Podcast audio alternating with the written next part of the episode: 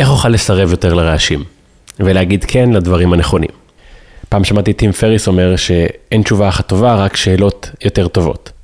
נאמר שהאטימות של אנשים מגיעה מזה שיש להם תשובה לכל דבר. החוכמה של האצילים מגיעה מזה שיש להם שאלה לכל דבר. לפעמים נראה שכל מה שעומד ביני לבין מה שאני רוצה זה שאלות יותר טובות. ואני רק צריך לשאול את האנשים שאת התשובות שלהם אני באמת רוצה לדעת. גם אם זו לא התשובה הכי נוחה. העולם שלנו היה פה מיליוני שנים לפנינו, והוא יהיה פה גם מיליוני שנים אחרינו. אנחנו גרגיר חול קטן מההיסטוריה של הדבר הזה. אם יש דבר אחד שאנחנו צריכים לעשות בזמן הזה, לדעתי לפחות, הוא לא לפחד, הוא להתהלך פה בעוצמה. הפרק הזה לא נועד להיות חוויה פסיבית, אלא קריאה לפעולה. כל אחד מאיתנו הוא הכותב של החיים שלו. זה אף פעם לא מאוחר מדי להחליף את הסיפורים שאנחנו מספרים לעצמנו, אף פעם לא מאוחר מדי להתחיל פרק חדש, להכניס שינוי בעלילה, להחליף פרק או לשנות ז'אנר לחלוטין. אני מזמין אתכם להאזין עד הסוף מבלי לשפוט. להאמין בכוונות הטובות של ניסים וגם שלי, ולאפשר לעצמכם לחשוב איפה הסיפור הזה והכותרת של הפרק הזה פוגש אתכם. ואיפה פחד, עם קשר לתוכן הפרק ובלי, פוגש אתכם. מאיפה הגיעו הרעיונות או האמונות שקשורים לפחדים הללו, ואיך זה היה נראה אם לא היה בכם פחד בכלל. וכרגיל אגיד, אהלן מאזינות ומאזינים יקרים, ברוכים הבאים לפרק מספר 91 של תחושת בטן.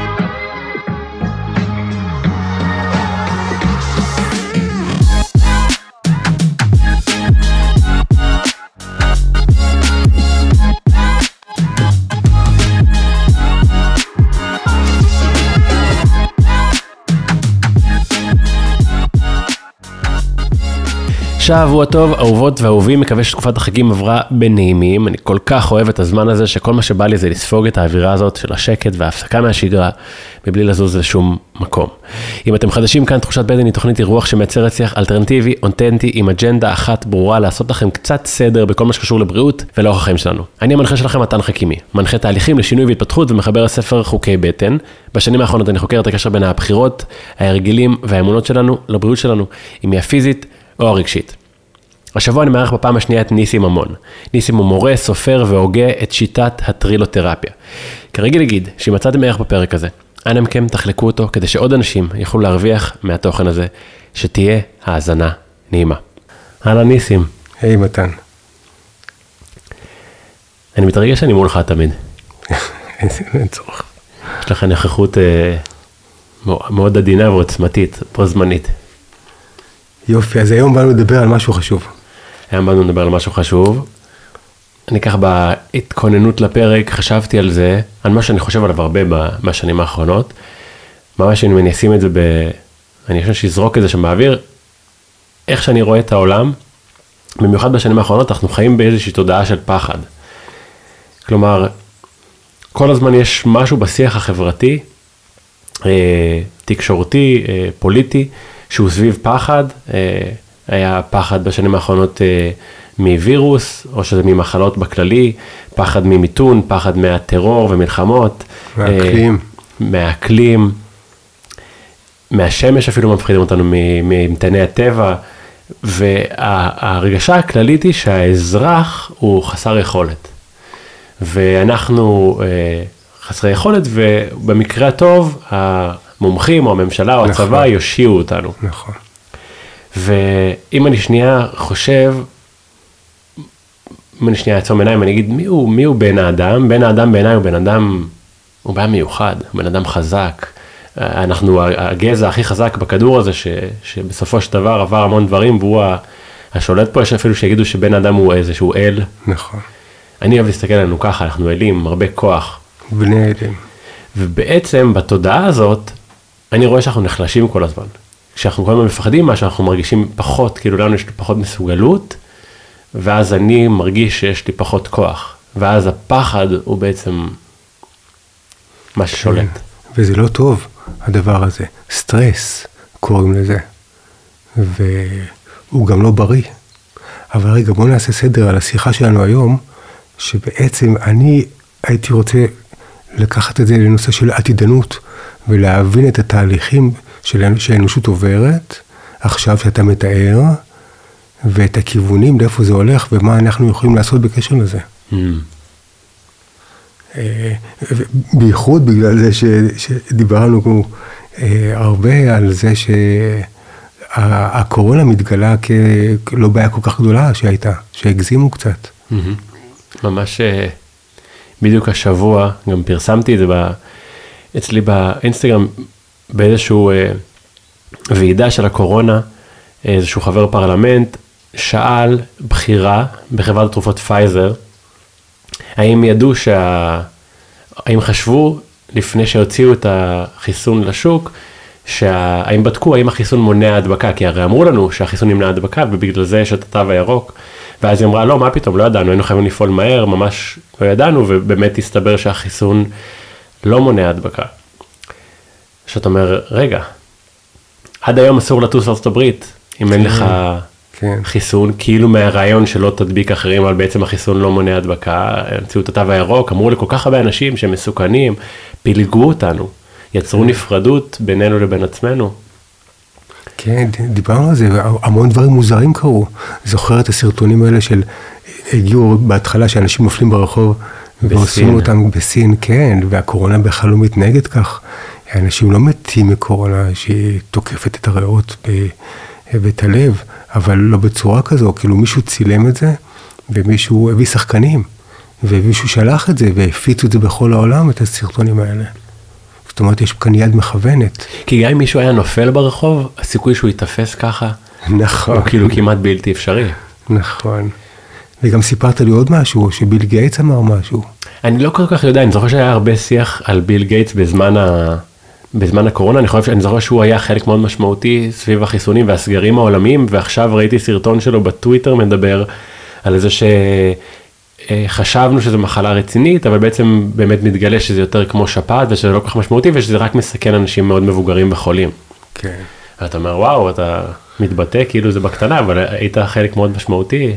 מאוד, והעולם עבר טלטלה ונזקים עצומים כל כך, וכל זה מתגלה היום, כי גם הקורונה עדיין קיימת, הווירוס. אותו קורונה. כן, עדיין יש אחוזי הדבקה כמו של פעם. אז זה מצחיק, כי כאילו אותו קורונה שאמרו לך, שים מסכה, תישאר בבית, תתחסן, קיימת, ועכשיו אף אחד לא אומר לך להישאר בבית, אז כאילו מה זה אומר, שהיא לא הייתה מסוכנת? כן. אני לא מבין, כאילו... אז אה, לכבוד הנושא אה, המרתק והמטלטל העולמי הזה, אז אנחנו עושים את הפרק, שבו הייתי רוצה להציג את הנושא הרבה אחורה, הרבה קדימה, מין אה, לתת תמונה של בעצם אה, עולמות הקונספירציות השונים, וחלקם היום אומרים, סליחה שטעינו, סליחה שצדקנו, ו... אה, וכל הסיפור מההתחלה. אז יאללה, מתי אנחנו, אתה מוכן ונתחיל? אני, אני מוכן ואני מלא בציפייה. אז יופי. בסקרנות. אז בוא אני אספר לך בעולם ה...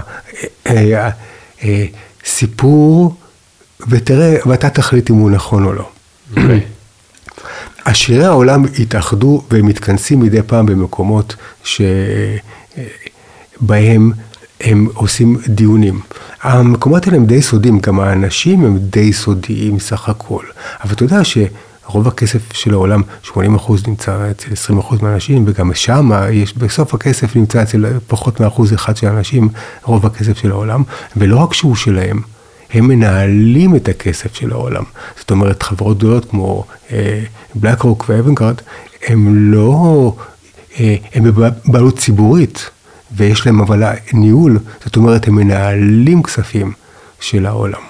והאנשים האלה לא רוצים להיות חשופים יותר מדי, כי אז הילדים שלהם צריכים שמירה, כי יחטפו להם את הילדים ויבקשו אה, כופר. הם, אה, הם די אנשים שמשתדלים להיות צנועים, אבל הם נפגשים מדי פעם. והישיבות שלהם מיוחדות, והם מביאים אנשים, נניח שמביאים מישהו כמוני, שהוא מדריך את, ה, את, ה, את הכנס. ואז אנחנו יושבים ואומרים ככה, העולם הוא, יש לו המון בעיות. כאילו, אתה, אתה עכשיו מעשיר העולם, ואתה מסכים לזה, לא? כן, יש המון בעיות. ואי אפשר לסמוך על פוליטיקאים כל כך. כי הם מתחלפים, וגם אין להם מבחני קבלה, גם אין אפילו מבחני IQ, או אה, כמו שעושים באוניברסיטה, שאתה צריך להתקבל, אז יש לך איזה מבחן מסוים שאתה צריך לעבור אותו, בפוליטיקה אין את זה. פוליטיקאים מתקבלים בלי שום קורס, בלי שום הכנה, וגם בלי שום הדרכה היסטורית להבין תהליכים עולמיים.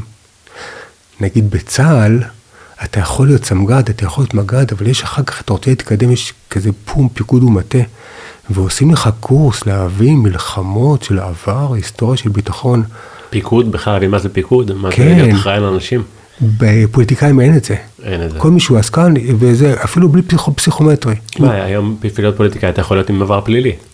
ואתה נהיה פה, אז, מטריד. אז עכשיו אנחנו בכנס הזה של עשירי העולם, אנחנו אומרים, תשמעו, אה, המצב הוא בעייתי בעולם, אי, אי אפשר לסמוך כל כך על פוליטיקאים ואנשים אינטרסנטים, אנחנו כאילו ההורים של המשפחה הזאת, ה- ה- המבוגר האחראי, כי העולם הוא כמו ילדים.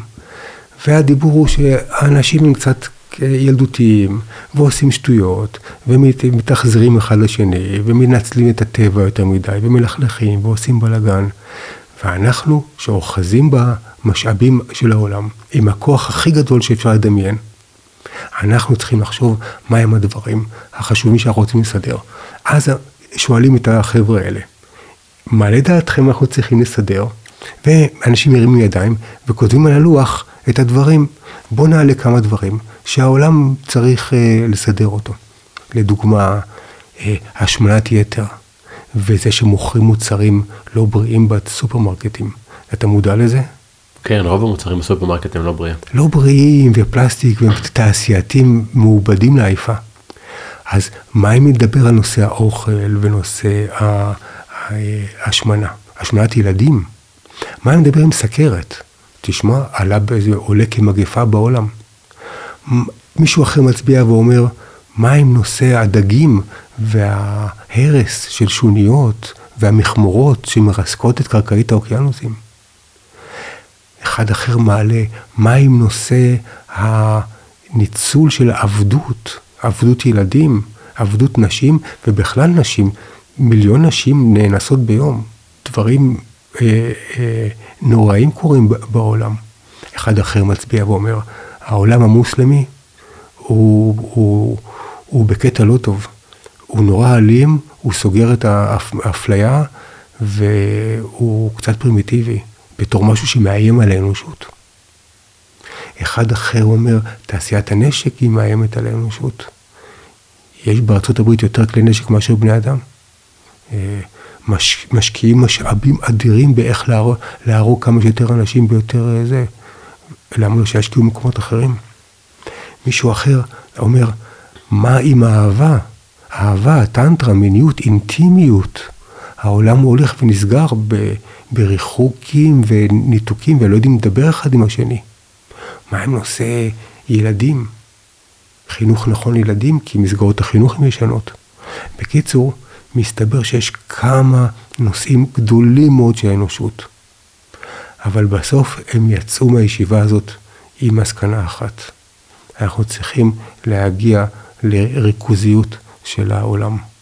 אנחנו לא סומכים על האנשים, אנחנו רוצים לצמצם אותם בריכוזים אה, כמו כבשים, שיגורו בעדר, שיהיו מפוקחים, שיהיו כל הזמן מתועדים, ושתהיה מנג... האחדה של האינפורמציה עליהם. אנחנו לא סומכים על האנשים, אנחנו מרכזים אותם כמו עיזים בדיר, וזו המסקנה שהם יצאו איתה. וכל זה כדי לעשות טוב בעיניך? תראה, בישיבות האלה הם אומרים ככה, העולם יכול ללכת לשני כיוונים בעתיד. כיוון אחד הוא כיוון של אהבה, טבע, חברות, מוזיקה, אומנות, פחות עבודה, כי יש רובוטים, יותר אהבה ויותר חדווה וכיף. והכיוון האחר זה עולם שהוא נהיה יותר מרוכז, אה, מנוהל, אנשים עם פחות חירויות ויותר משמעת. אז בסוף הם החליטו שאי אפשר לסמוך על האנשים. והכיוון של האהבה הוא רומנטי, אבל הוא לא ריאלי, והכיוון שהם בחרו, שהעולם הולך אליו, זה משהו כמו סין. אה, אנשים מצולמים, מתועדים ונשלטים. כי בני אדם הם כמו עיזים שאוכלות הכל ועושות נזק, ועיזים אי אפשר לשחרר ולתת להם לעשות מסיבות. עיזים צריכים לשמור בדיר. ההחלטה הזו התקבלה. מי כותב על זה? שווב, קלאוס שווב בעצמו, בספר שהוא הוציא. COVID-19, The Great Reset. והוא מי זה. קלאוס? קלאוס שווב? מהפורום העולמי בדאווס, שהוא מינה את עצמו, ועם תקציבי על של עשירי העולם, שהם החליטו לקחת, להיות ההורים של, ה, של העולם. מה זה אומר אבל שליטה? האם הממו- המאזין עכשיו הממוצע, המאזין הישראלי מקשיב עכשיו ואומר, "אה, לא שולטים בינינו, איזה שליטה מדובר? אז רגע, לאט לאט ונרפה את הכתפיים ונהנה מהמסע הספרותי שלנו. והמסע מתחיל הרבה אחורה. אוקיי. אחורה, כשהאדם התפתח, הייתה משפחה. משפחה זה דבר טוב, שאומרים, אוהבים, אתה יודע, משפחה זה כיף. כמה משפחות התאחדו לחמולה, וחמולה גדלה להיות כפר. ואז היו כפרים, כפרים, כפרים. ואז היה את הקונספט של בואו נאחד כמה כפרים ונעשה לנו מחוז. כי מחוז, אנחנו נעבוד ביחד ונשמור אחד על השני. ואז אחר כך מחוזות גדלו להיות ערים, וערים גדלו להיות מדינות. הבינו שמדינה זה יותר טוב מעיר. ואז גדלו עוד יותר, כי היו מדינות קטנות. אתה יודע, בכל מקום, ב- ב- באיטליה, בהונגריה, בארצות הברית, בהודו, אחר כך המדינות התאחדו, והתהליך הזה נהיו אה, כמו ארצות הברית, אחר כך נהיינו את אה, אירופה המאוחדת, והתהליך הזה לא נעצר. התהליך הזה הוא ממשיך, ועכשיו רוצים גושים יותר גדולים. אז אנחנו לקראת ה-The Great Reset, זה ליצור גוש שהוא כבר יותר גדול ממדינות. ולשם אנחנו הולכים. והם הבינו שזה יעשה טוב לעולם, הם אומרים את זה. אבל זה יעשה טוב אולי לעולם במחיר של uh, הקהילה הרוחנית אומרת, רגע, אבל מה איתנו? איפה אנחנו? Uh, אנחנו אוהבים להיות בטבע, אנחנו אוהבים מדורות, אנחנו אוהבים מגע וביחד, והם לא רוצים את זה. הם רוצים אותנו יותר uh, מסודרים, נוחים לשליטה. יש לי פה הרבה קטעים uh, מתועדים ש, שמספרים על זה. אז בסוף עשירי העולם החליטו לכנס את האנשים ולשלוט עליהם. אתה יכול לתת דוגמה לקטעים מתועדים שאתה מדבר עליהם? כן, תראה, הם עשו ניס, ניסיונות, פיילוטים, ב, אה, בעשר שנים האחרונות. ניסיון אחד, כי כדי לעשות האחדה של כולם, אנחנו צריכים אה, מערכת מחשוב אחת שמכילה את כל הפרטים שלך. שעד כדי כך שאתה נכנס לאיזה רשות, הם מעלו אותך למחשב וכתוב שם הכל. כמה דוחות יש לך, אם אתה חייב לו, לבנקים, אם אתה נשוי או לא, אם אתה משלם מזונות בזמן, מה מצב רפואת השיניים שלך, אם אתה חייב לקופת חולים, ומה המצב שלך עם, עם הפלילי והבנקאי וההלוואות שיש לך, והכל מרוכז ביחד. לשם חותרים. למעשה הפיילוט הריץ אותו בהודו, והוא עבד, עבד בהצלחה כל כך, שעכשיו רוצים להביא אותו לכל העולם. זה מייקרוסופט עשו את זה, ומייקרוסופט וגוגל, כל אחד יש להם את הקטע של ה... הם לקחו מחלקה, זה... יש לי כל כך הרבה מה להגיד, אני צריך רגע להאט את הקצב. אז רגע. עשו ניסיון בהודו, ואמרו להודים ככה, אנחנו רוצים לעזור לאיכרים הפשוטים שיקחו הלוואות. כי מסתבר שהחקלאי ההודי, בשביל לקדם את עצמו, הוא צריך לקחת הלוואה, לקנות שקים של זרעים, קצת ציוד, ואז הוא עובד על החלקת אדמה, ואז הוא מחזיר את ההלוואה ויש לו רווח. כי בלי זה הוא לא יכול להתחיל אפילו. אבל האיכרים היו, בשביל לקחת הלוואה מהבנק, הם היו צריכים להביא המון המון טפסים. טופס אחד, היעדר רישום פלילי. טופס אחד על זה שהיעדר חובות בריאותיות. טופס אחד, הם צריכים להביא מהבנקים שיש להם איזושהי ערבות. הם צריכים להביא מצבם הבריאותי, מהעירייה הם צריכים להביא, שאין להם, הם לא חייבים לעירייה כלום, והם לא עמדו בזה. אז אמרו להם ככה, נעשה מערכת שמרכזת עבורכם, לטובתכם, הכל. יבוא העיקר ההודי לבנק, ישים טביעת אצבע, כי המערכת גם לא ככה היא ביומטרית, ואז הפקיד הבנק ידע עליו הכל, והוא לא צריך להביא את כל הדוחות האלה. לא מהבתי חולים ולא מהמשטרה ולא ממס הכנסה ולא ממשרד הנישואין. בטביעת אצבע, הפקיד רואה, אה, יופי, אני רואה שהכל בסדר, והוא נותן לו את ההלוואה. והודו הסכימה ללכת על זה. והיא עשתה האחדה של כל האינפורמציה של הרשויות במחשב מרכזי אחד. כי קרה משהו, התפתחות אדירה במחשוב העולמי, שאפשר עכשיו להכיל כמויות אדירות של זיכרון. מה שלא היה אפשרי פעם, היום זה אפשרי.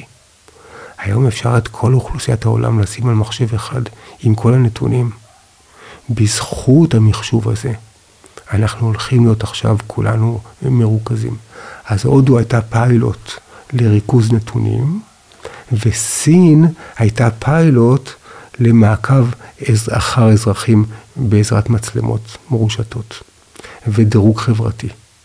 אז המצלמות יודעות עליך הכל, ואתה מקבל ניקוד עד כמה אתה אזרח אה, טוב, ולפי זה מקדמים אותך בנושאים של חינוך. אלה דברים שקורים כבר? כן. כי אלה דברים שפעם היו כזה בסדרה הזאת, מראה שחורה. באמת? כן. אז זה קורה.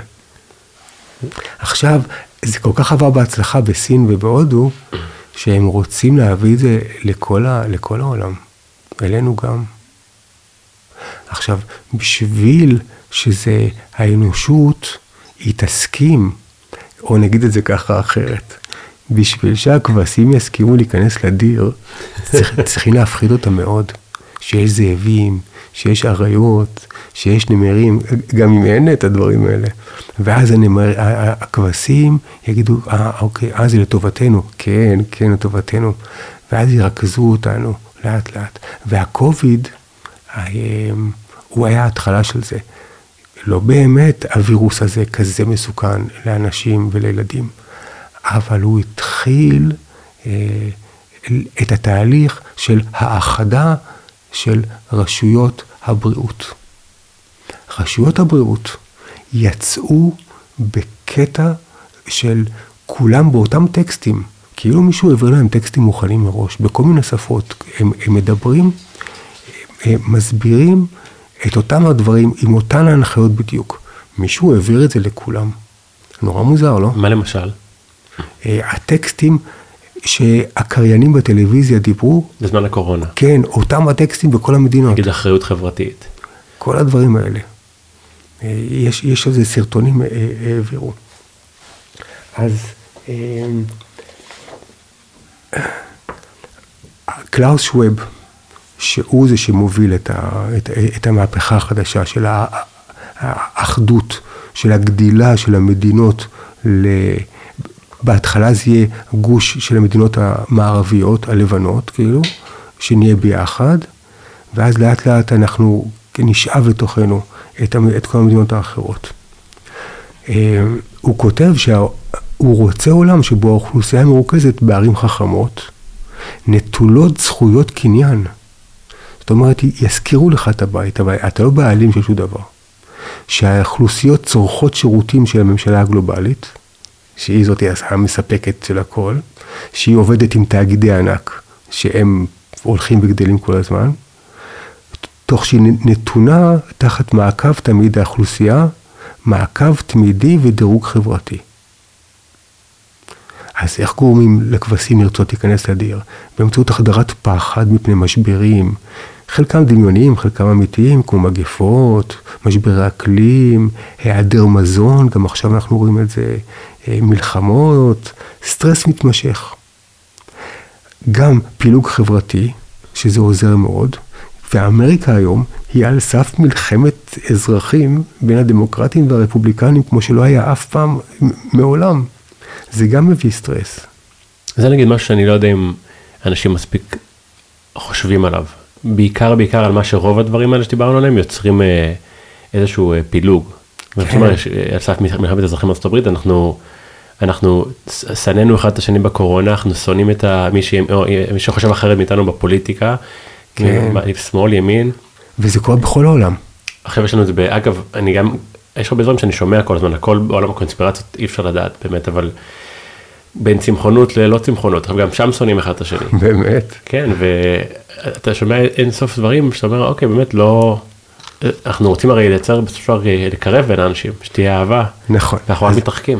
אז בינתיים, אבל השלב הוא שאנחנו נמצאים בו, שמדליקים את הלהבות מתחת לסיר, ואז שיציעו אחר כך תרבות חיים שלווה והרמונית, פתאום יגידו, תשמעו, לנו יש את הפתרון, והפתרון יהיה אה, יותר טוב, עם מטבע אחיד, עם בריאות לכולם, עם אה, חינוך נחמד, וכשאנשים מבוהלים הם יותר פתוחים להקשיב לרעיונות חדשים. כי הם מרגישים שיש להם בעיות נוראיות. הם אומרים, תעזרו לי, תעזרו לי. כדי שזה יצליח, הם גם היו צריכים להשתיק באופן שיטתי כל התנגדות וקולות המטילים ספק בנרטיב שלהם. כי כל מי שחושב אחרת הוא ממותג כקונספירציה ופייק ניוז וסכנה. אז חלק מההכנה שלהם היא הייתה השתלטות על אמצעי התקשורת. אמ, שמעתי פעם, תשמע, אני בערוץ, ברדיו 88, איזה ראיינו איזה זמר, שאני לא מכיר אותו, והוא מדבר, פתאום הוא התחיל לדבר על הקורונה, והוא אמר, יש הרבה רופאים אבל שאומרים שמשהו הפוך, כי אם היו, ומתעלמים מהם, כי אם היו רופאים, כמה רופאים שאומרים נגיד שקוקה קולה זה לא בריא, אז לא מת, היו מתעלמים מהם. והנמיכו והשתיקו, והעלימו ועברו לפרסומות ולא חזרו. וואו. אני גם, צילמו אותי אה, מערוץ 13, באה כתבת וצלם ומקליט שלושה אנשים, תיאמנו יום צילומים. הקורונה? כן, ולראיין אותי למצב, וזה לא שודר. כי, כי אני הבעתי אה, ספק מסוים. אה, אסור היה, אסור היה לדבר משהו אחר. אסור. עד היום, עד היום, אה, אני בדיוק פרסמתי מה שאמרתי לך השבוע, ו... והרבה אנשים כאילו מאוד אמרו לי, כל הכבוד שאתה מדבר על זה, אבל אנשים מפחדים להגיד. אנשים מפחדים להגיד. את, כאילו, עד היום זה ידוע, גם בדיוק כתבה לי חברה מארצות הברית, שהיא, שהיא הדעות שלהם ספציפיות לגבי הקורונה, והיא מפחדת להביע אותם. ממש כאילו, כן. אנשים ממש מפחדים. אבל לאט לאט מתחילים כבר להגיד, אה, כן, בטח. אלה אנשים, אה, אנשים מודים. אה, הייתה הגזמה. כן. אבל, אבל עם זאת, הנה, כמו שאמרתי לך, מה ש, שפורסם, מה שהתדהמה הגדולה שעקב ההתוודות של הבחירה בפייזר, אז לא דיברו על זה בישראל, בכלל בתקשורת.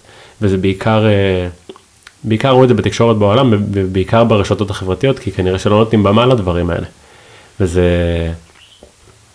זה גורם לשמוח על זה שיש את הרשתות האלה, לפחות שיהיה לנו הזדמנות לראות אה, עוד דברים, כי אם לא, ממש היינו נתונים ל... לשיח חד צדדי. כן. עכשיו אני רוצה לספר לך מהפן האישי שלי קצת, של הרוחניות, שהתחלתי בגיל 30 לדבר על זה ואני בן 60, אז פעם זה היה חדש, אבל בעשור האחרון חווינו פריחה נהדרת בעולם הניו-אג' העולמי. כולם הסכימו שסטרס זה לא טוב. דיברו על מדיטציה, דיברו על מיינדפולנס, פשוט אנחנו, כל המדריכים הרוחניים בעולם, אמרנו סוף סוף, העולם מבין שסטרס זה לא טוב, ודברים רוחניים לכאורה, של כיפים, של טבע ויוגה וללכת יחפים ומדורה ומוזיקה ומגע, הדברים האלה הם, הם בריאים באמת, כולל מדיטציה, ו... והיה מקסים. אני רוצה לספר לך פה על, אני קורא פה באתר, ואני מציע לכל אחד להיכנס ולקרוא על נזקי הסטרס. ופה אני קורא עכשיו, אני קורא לך מהטלפון, אה, מחקרים מעידים, כי, שהנה אני מראה לך, 60 עד 80 אחוז מהפניות לרופאים הם תוצאה של נזקי סטרס, כאשר הסטרס גורם לכאבי ראש, סחרחורות, הפרעות קשב, חרדה, רגזנות וכעס, התקפי פאניקה, אבל אתה מדלג על משהו חשוב פה, כי? רשום ש... רק שלושה אחוז. שרק שלושה אחוז מהפניות מטופלות כסטרס, כלומר אתה מגיע לרופא בגלל סטרס אבל מטפלים לך בכאבי בסימפטום. ראש, בסחרחורות, הפרעות, חריקת שיניים, מתח בלסתות, דופק מוגבר, מחלות לב, אה, לחץ יתר, לחץ דם, סוכרת, הפרעות בקצב הלב, הפרעות עיכול, קיבה רגיזה, כאבי בטן, תסמות מי רגיז, אמרנו, עלייה במשקל והשמנה, ירידה בחשק המיני, מתח שרירים, פיברומיאלגיה, תסמונת כאב אזורי מורכב, כל אלה הם קשורים לסטרס. עכשיו, כל כך שמחנו שהסטרס, ואז פתאום באה הקורונה, והרופאים בגדו בנו, והרופאים הביאו גל ענק של סטרס לילדים, לנכדים שלא יפגשו את הסבא והסבתא, לזוגות, לפגוש חברים שהיינו מתחבקים, היינו נפגשים בלי להתחבק, היינו לוחצים ידיים עם המרפק, אני, אני הרגע ריחוק חברתי והביא סטרס לאנשים שפחדו משיעולים וללכת לסופרמרקט. הסטרס, רופאים יקרים, הסטרס יותר מסוכן מהקורונה, הסטרס הורג אנשים יותר, הסטרס מביא למחלות. רוצה לשמוע משהו? כן. קראתי עכשיו ספר מדהים שנקרא להעיר את הנמר. זה של אה, פיטר לוין, פסיכולוג. וכל הספר מדובר על טראומה, על הסיבות שטראומה נוצרת ואיך להירפא ממנה בצורה טבעית, טבעית, הוא מביא בשורה מאוד יפה לגבי טראומה. והוא מספר שם סיפור שבשנות ה-70 הייתה רעידת אדמה בלוס אנג'לס מאוד מאוד גדולה. כן, יצרה הרס עצום, כן, וניסו להבין למה אנשים מסוימים יצאו ממנה את טראומה ולמה אחרים לא. ואז גילו, הרי אחרי הרעידה הראשונה היה עוד צפי לעוד אה, רעידות נוספות. כן. אז מה היה? בתקשורת הרבה, אולי זה יקרה עוד פעם, סכנה, סכנה, סכנה. האנשים מהממד הביניים שישבו בבית וראו חדשות, הם יצאו עם טראומה. כן, אה? אנשים, אנשים מהמעמד השלישי, אנשים ממדינות אחרות שהיה להם פחות משאבים וגישה לטלוויזיה והיו יושבים ביחד בחיק המשפחה ומדברים ומשחקים, לא נותר להם טראומה. וואלה, כלומר, אם אנחנו נחבר את זה לקורונה, אם ישבת בבית וראית עוד חדשות, או במלחמה, ואתה שומע מה הולך לקרות, ועוד סכנה ועוד סכנה ועוד סכנה, אתה מגדיל את רמות הסטרס, אתה מגדיל את נכון. הסיכוי שלך לצאת עם טראומה. נכון. מצד שני, אם עכשיו הייתה קורונה ואומרים, חבר'ה, יש מגפה, תבלו עם האהובים שלכם, תהיו בטבע, הכל יהיה, דבר שנגיד, נכון. כמו שאתה אומר, הכל יהיה בסדר, נכון. כמה חשיבות יש לזה נכון. על הבריאות שלנו. נכון. כלומר, אתה יוצר יותר אתה חולי מאמין מההפחדה. כמה ה mind משפיע על ה-well-being שלנו. תשמע איזה קטע, עשו ניסוי, לקחו שתי קבוצות של אנשים ונתנו להם חטיפים אנרגטיים כאלה מיוחדים, אמרו להם, תשמעו, אתם מקבלים חטיפים עם 200 קלוריות. תגידו מתי תהיו רעבים עוד פעם. אתם מקבלים קבוצה שנייה חטיף עם 800 קלוריות. תגידו מתי אתם רעבים. בפועל כולם קיבלו חטיף עם 500 קלוריות. אלה של ה-200 קלוריות, דיווחו שהם נהיים רעבים יותר מהר, ואלה שאכלו את ה... האמינו שקיבלו יותר, דיווחו שהם נהיים רעבים הרבה פחות. זאת אומרת, ה mind שלנו יודע להחליט עבורנו להרגיש רעב ושובע ואושר ונוחות, הכל כקונספט של חשיבה. כוח אדיר יש ל mind שלנו, ואם אנחנו ממלאים אותו בחרדות, ברור שיהיו נזקים. שלחתי מכתבים לכל ערוצי הטלוויזיה בתקופת הקורונה, הצעתי שינהיגו איזון בלוח השידורים בין מתח ורוגע. לדוגמה שתהיה שעה של חדשות ודיווחים על מספר החולים והמתים, עם כל הגרפים שלהם וזה, לצידה שעה של עידוד ליצירה. או הדרכה זוגית כיצד לנצל את הזמן שהתפנה ולהתקרבות, לאהבה. על כל שעה של עדכונים מהמסדרונות בתי החולים, שעה של איך לטפח גינה במרפסת, לנגן בכלי נגינה. מול כל רעיון עם בכיר תורן שמודיע לנו שקץ העולם קרב, תוכנית שבה מתרגלים אומנות או יוגה, אפשר שיעורי תקשורת מקרבת, כתבתי להם, להציע שאלות, לשאול אחד את השני כדי לפתוח את הלב ולהכיר טוב יותר. תרגילי ספורט או מתיחות שאפשר לעשות בבית, סיפורים לילדים, עצות לשינה טובה, בישול בריא, שיאצו מפיג מתחים, מוזיקה רגועה להירדם איתה בלילה, ומדיטציה מודרכת, ואף אחד לא חזר אליי. הם לא רצו לשלב בין המתחים גם את הטוב, בואו נרגיע את הסטרס. לא. הזרקה של סטרס כל הזמן, ותשמע, זה תפס. זה תפס מאוד. אתה יודע, זה מזכיר לי, אתה, אתה המקדם הכי גדול של מדיטציה נראה לי בישראל, אבל אני יוצא לי לעקוב אחרי דוקטור ג'ו דיספנזה. Mm. אז הוא מדבר על זה שאנחנו יכולים להיות בשתי מצבים. אם משווים אותנו לחיות בטבע, חיה או שהיא נוחה ועכשיו אוכלת דשא ורגועה, כן. או שהיא במצב שהיא עכשיו צריכה להישמר מטורף, ואז כן. האנדרנלין גבוה והיא צריכה להיות בהישרדות. בן אדם לעומת החיה, אחרי שהחיה אה, רדפו אחריה והיא כן. ניצלה, כן. תוך שנייה היא חוזרת להירגע והיא אוכלת. בן האדם סוחב סטרס אה, כל החיים, במיוחד בסיטואציות האלה. כן. אז זה אומר שהגוף נמצא בשתי מצבים תמידיים, או אנדרנלין, שזה נקרא בעצם הישרדות, כן. שזה בעצם גם סטרס, ואז הגוף לא יכול לשקם את עצמו, לבנות תאים, אפילו נכון. נהיים חולים מזה לפי מה שאמרת עכשיו. האופציה השנייה היא יצירה, כלומר שהגוף יכול לייצר משהו, לרפא את עצמו, להירגע, וזה קורה בעיקר כשאתה במדיטציה. נכון.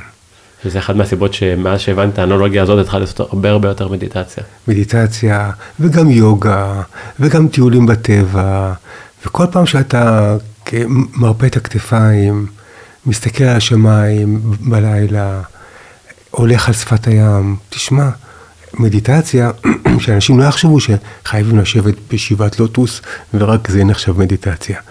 כל פעם בעצם שאתה עם עצמך מפנה את הקשב, נושם ואומר הכל בסדר, אתה, ונפתח אל העולם, אתה מתחיל תהליך של ריפוי, של שיקום ושל בריאות. וכל פעם שאתה אה, בלחץ, אז הגוף מפריש אדרנלין וקורטיזול, וקורטיזול הוא מקדם דלקות, וגם אומרים שהוא מקדם סרטן. אז, אה, אז עדיף להיות אה, רגוע, ואנחנו חייבים, והרופאים שכחו מכל זה, ורק אמרו לחץ, לחץ. לא דיברנו על סטרס שעשו לא טוב, לא למדנו את זה, לא זה היה הקטע. כי מסתבר שהרופאים, יש לי חברים רופאים, לוקחים אותם לסופי שבוע באירופה, לבתי מלון, חברות התרופות משקיעות המון ברופאים. אז קשה להם לצאת נגד uh, כל זה. אז הם מעדיפים לשתוק. הם, הם השקיעו מיליונים ברופאים. הם, איזה קטע. אבל בואו נעודד אותך. Uh, אל תיקח את זה קשה, מתן. אנחנו לא פראיירים. גם לנו יש כוחות. גם אנחנו מסוגלים להשתחרר מהשעבוד הזה ולהוביל למקום טוב יותר. לא בטוח שאת כל האנושות, אבל את כל מי שרוצה. ואנחנו הרבה, למעשה אולי אפילו הרוב, ויש לנו כמה כוחות פלא, כוחות על, שאין, אה, שאין לה, כאילו, לאחרים. רציתי להגיד הרעים, אבל זה לא יפה להגיד. כי אני לא יודע אם הם רעים או לא, הם, הם רוצים שיהיה טוב. הם לא סומכים על בני אדם, והם רוצים לשלוט בהם. אנחנו לא אוהבים ששולטים בנו. אנחנו מאמינים בפוטנציאל האנושי, הרוחני, שבאנו לכאן לעולם, לא כדי להישרדות ולראות תוכניות טלוויזיה בינוניות ולצרוך אוכל אה, תעשייתי ולהיות מטושטשים על ידי התאגידים. באנו לפה להתפתח, להעצמה וללמוד דברים כמו אינטימיות ואהבה.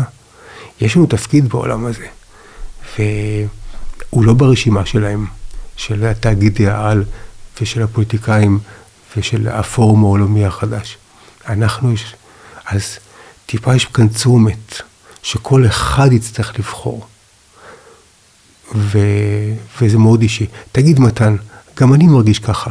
גם אתה מרגיש שאיבדת קצת, או התרחקו ממך קצת חברים בתקופת הקורונה?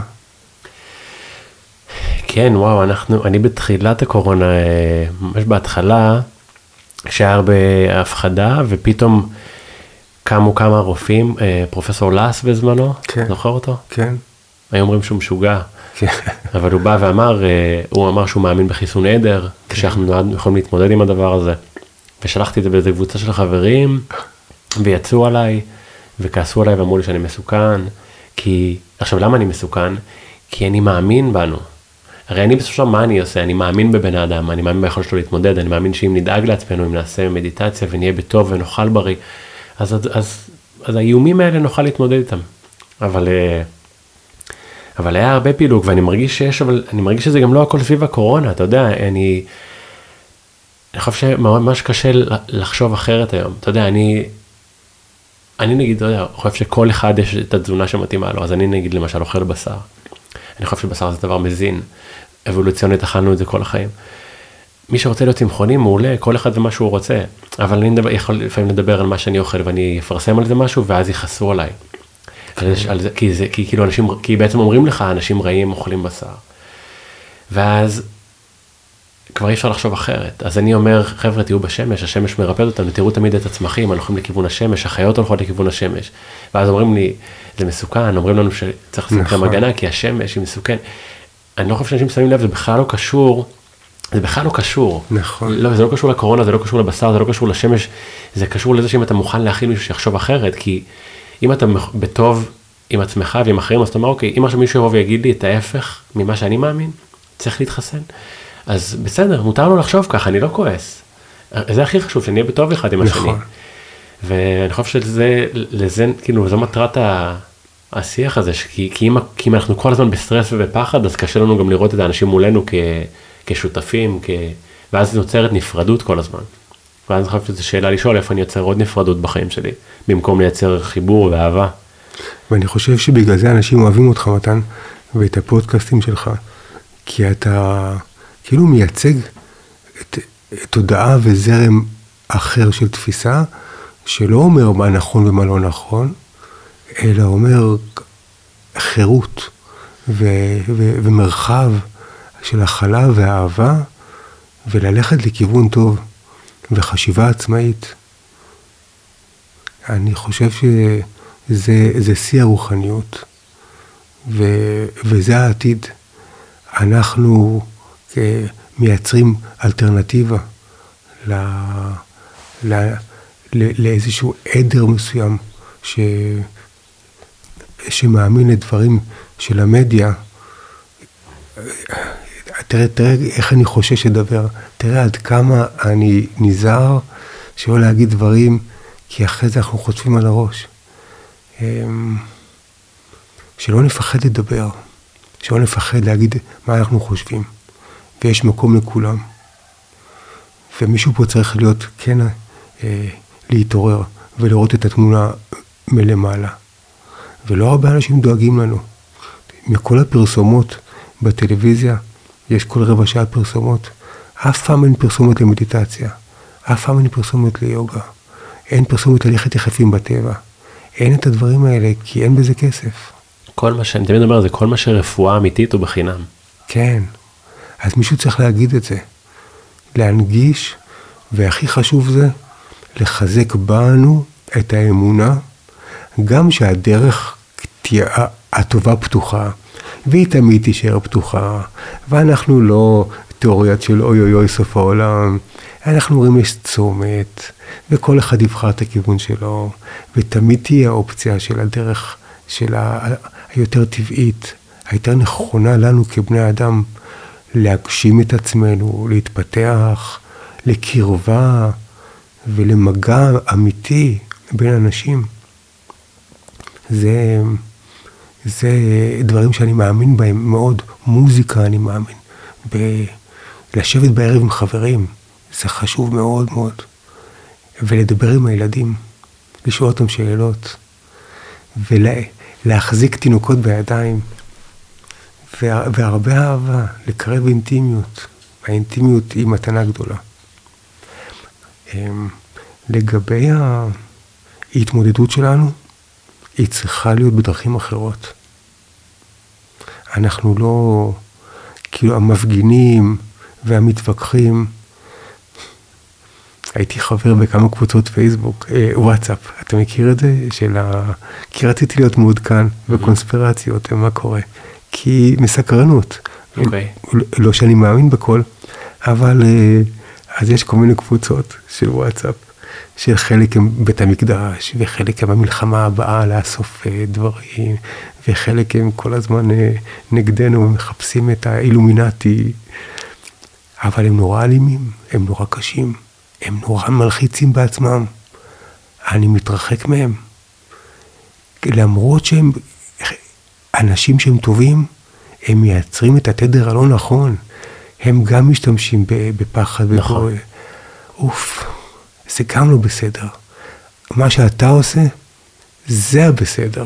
להציג את הדברים, אבל לא מתוך שנאה, ולא מתוך להפחיד את האנשים עוד יותר, אלא מתוך בואו, בואו נעשה, בואו נאמין ביכולת שלנו ובכוחות שלנו. ומכל הדברים, כאילו אנחנו לקראת כאילו סיום, אני רוצה להגיד את הדבר החשוב. כוח העל שלנו הוא היכולת שלנו להתחבר אל האינסוף.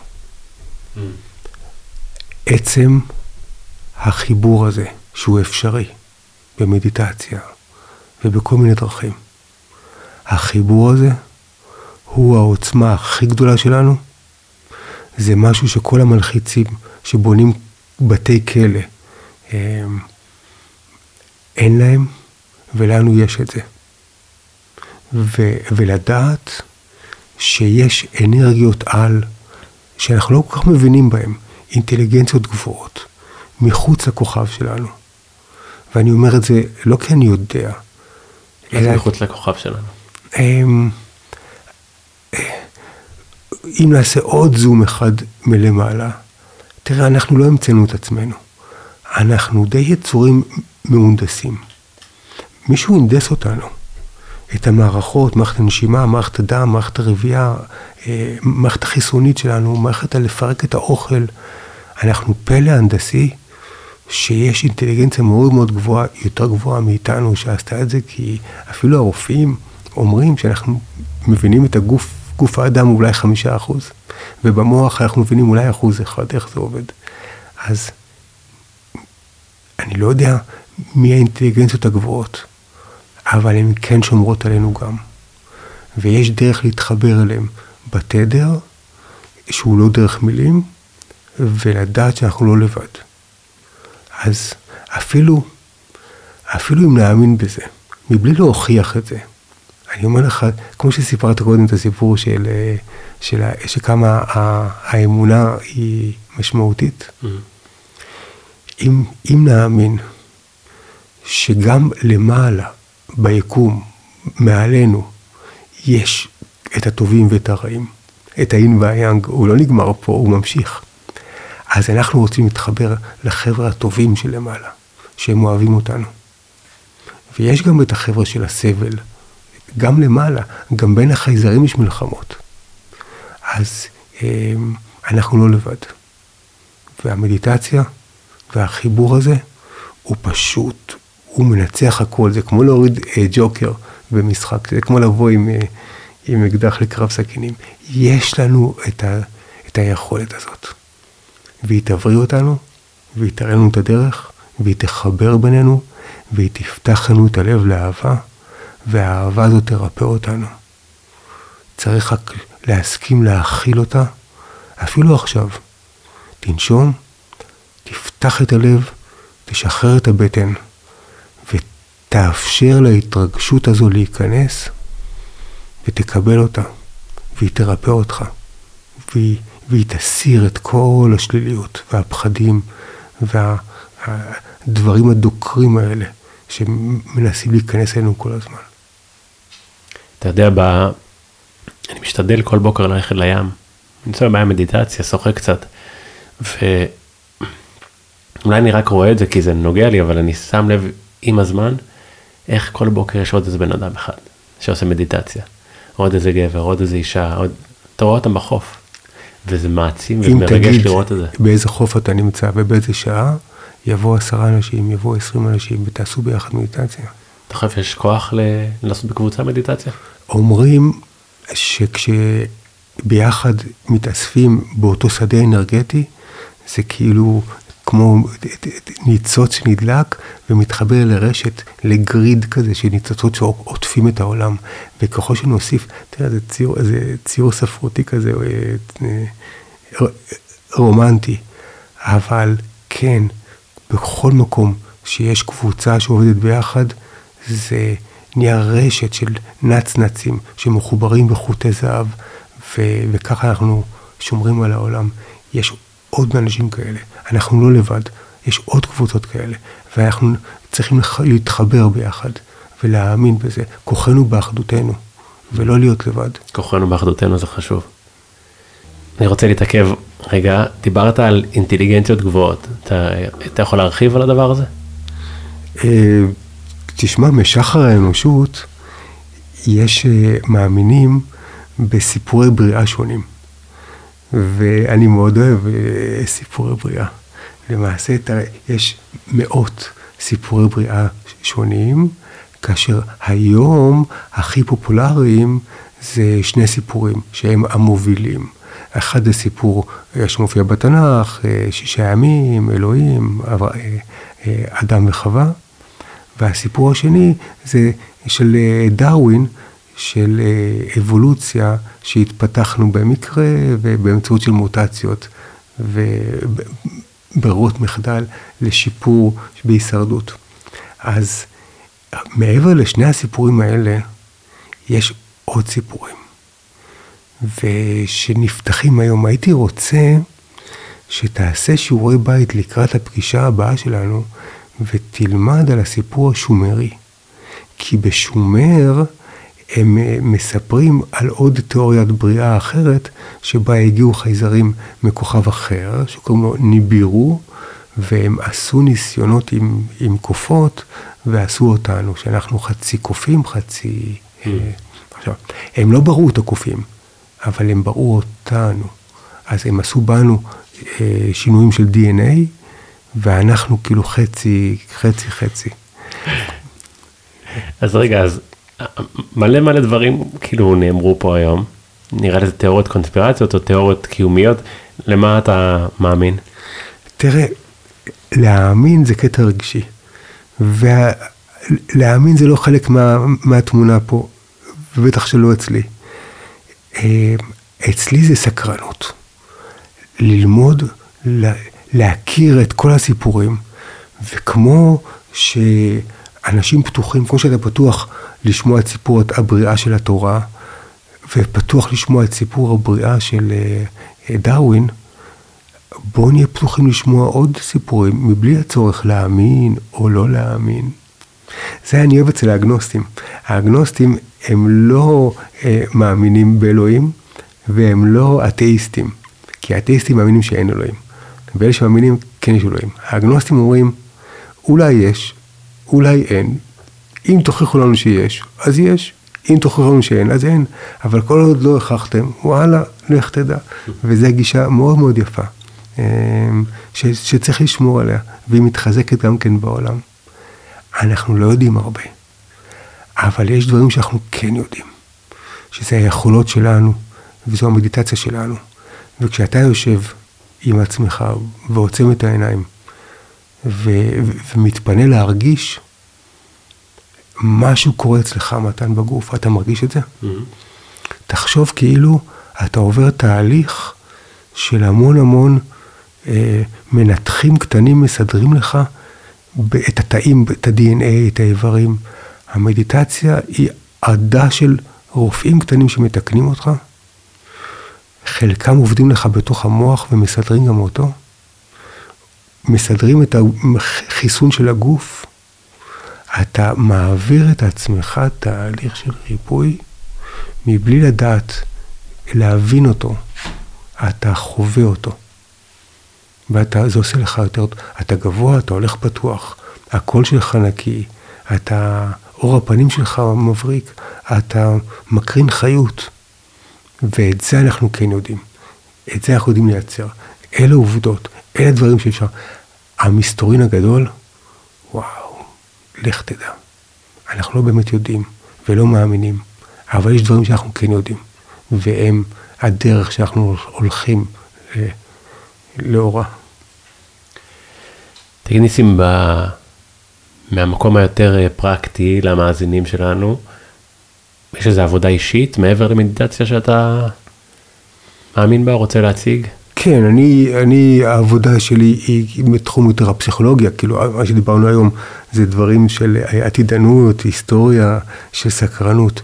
פה בתחום המקצועי של הפסיכולוגיה האישית של מבנה נפש האדם, אז אתה יודע, מחלקים את זה לשלושה חלקים, שפרויד קרא להם אגו, סופר אגו ואיד, ואז אנחנו רוצים לעשות שלום בין החלקים הפנימיים. אני חושב שדיברנו על זה פעם, של אני קשה עם עצמי, אני ביקורתי עם עצמי, ואז אנחנו רוצים להחזיר את האהבה הביתה ולהגיד אני אוהב את עצמי, אני מקבל את עצמי, אני סולח לעצמי, ואני רוצה להיות אמיתי עם עצמי.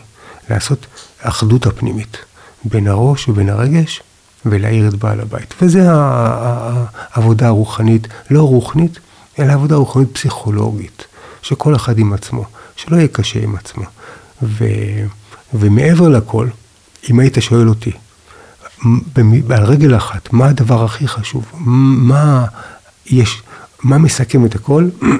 אז אני אגיד שהכי חשוב זה שתדע שאתה יכול לבחור על מה לחשוב. לבחור על מה לחשוב, כל הזמן.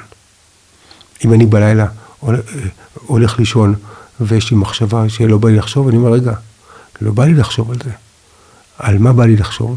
ואני מבין נושא שבא לי לחשוב עליו, ואני חושב עליו, אני מאומן בלבחור על מה לחשוב. במקום להיות קורבן של איזה מחשבות מבאסות, אוף, תפסיקו כבר over.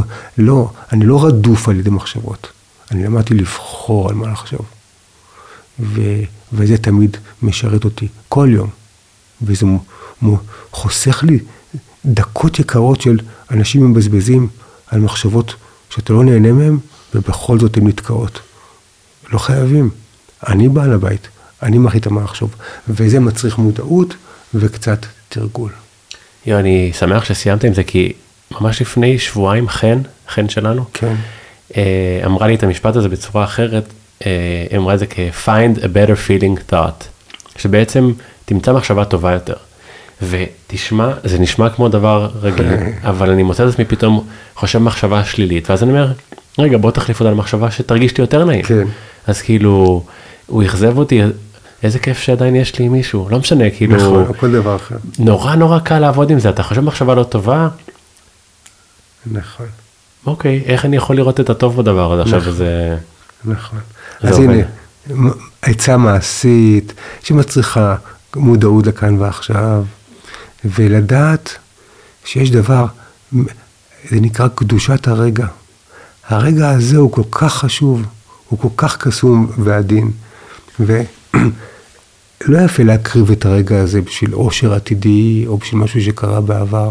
הרגע הזה הוא כל כך מיוחד, ו... ולאהוב את הרגע, קדושת הרגע. ללמוד להעריך.